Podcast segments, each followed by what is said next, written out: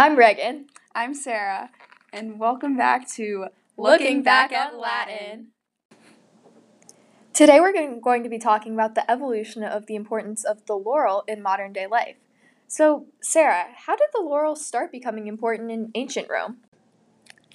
Well, it all started when the wood nymph Daphne was struck with a hate arrow by Cupid, and Apollo was struck with a love arrow to be in love with Daphne. So she was running away from him because he was obsessed with her and asked her um, her father Peleus, who is a river god, to turn her into a tree. And Apollo responded to this by Semper habibunt te coma te cytherae te nostre lore fietri, which means my hair, my instrument, my quiver will always have you.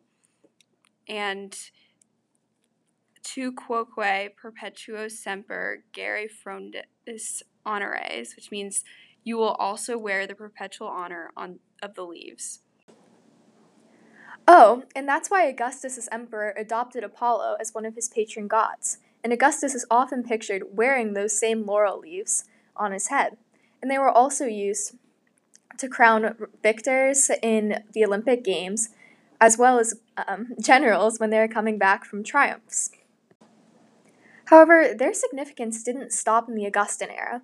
It is now highly associated with academia, with many colleges, such as Reed College, awarding them to students upon finishing their senior theses.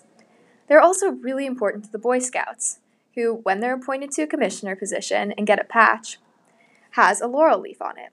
And these uh, boys also promise to help out the future scouts, carrying on the tradition of the laurel leaves in ancient time being used for triumphs.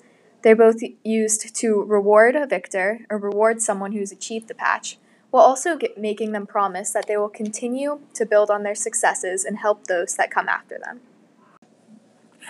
Reagan, that's such a great example of ancient symbols carrying into and keeping their meaning in the modern world. that's it for today, and see you mm-hmm. next time on Looking at Latin with Sarah and Reagan.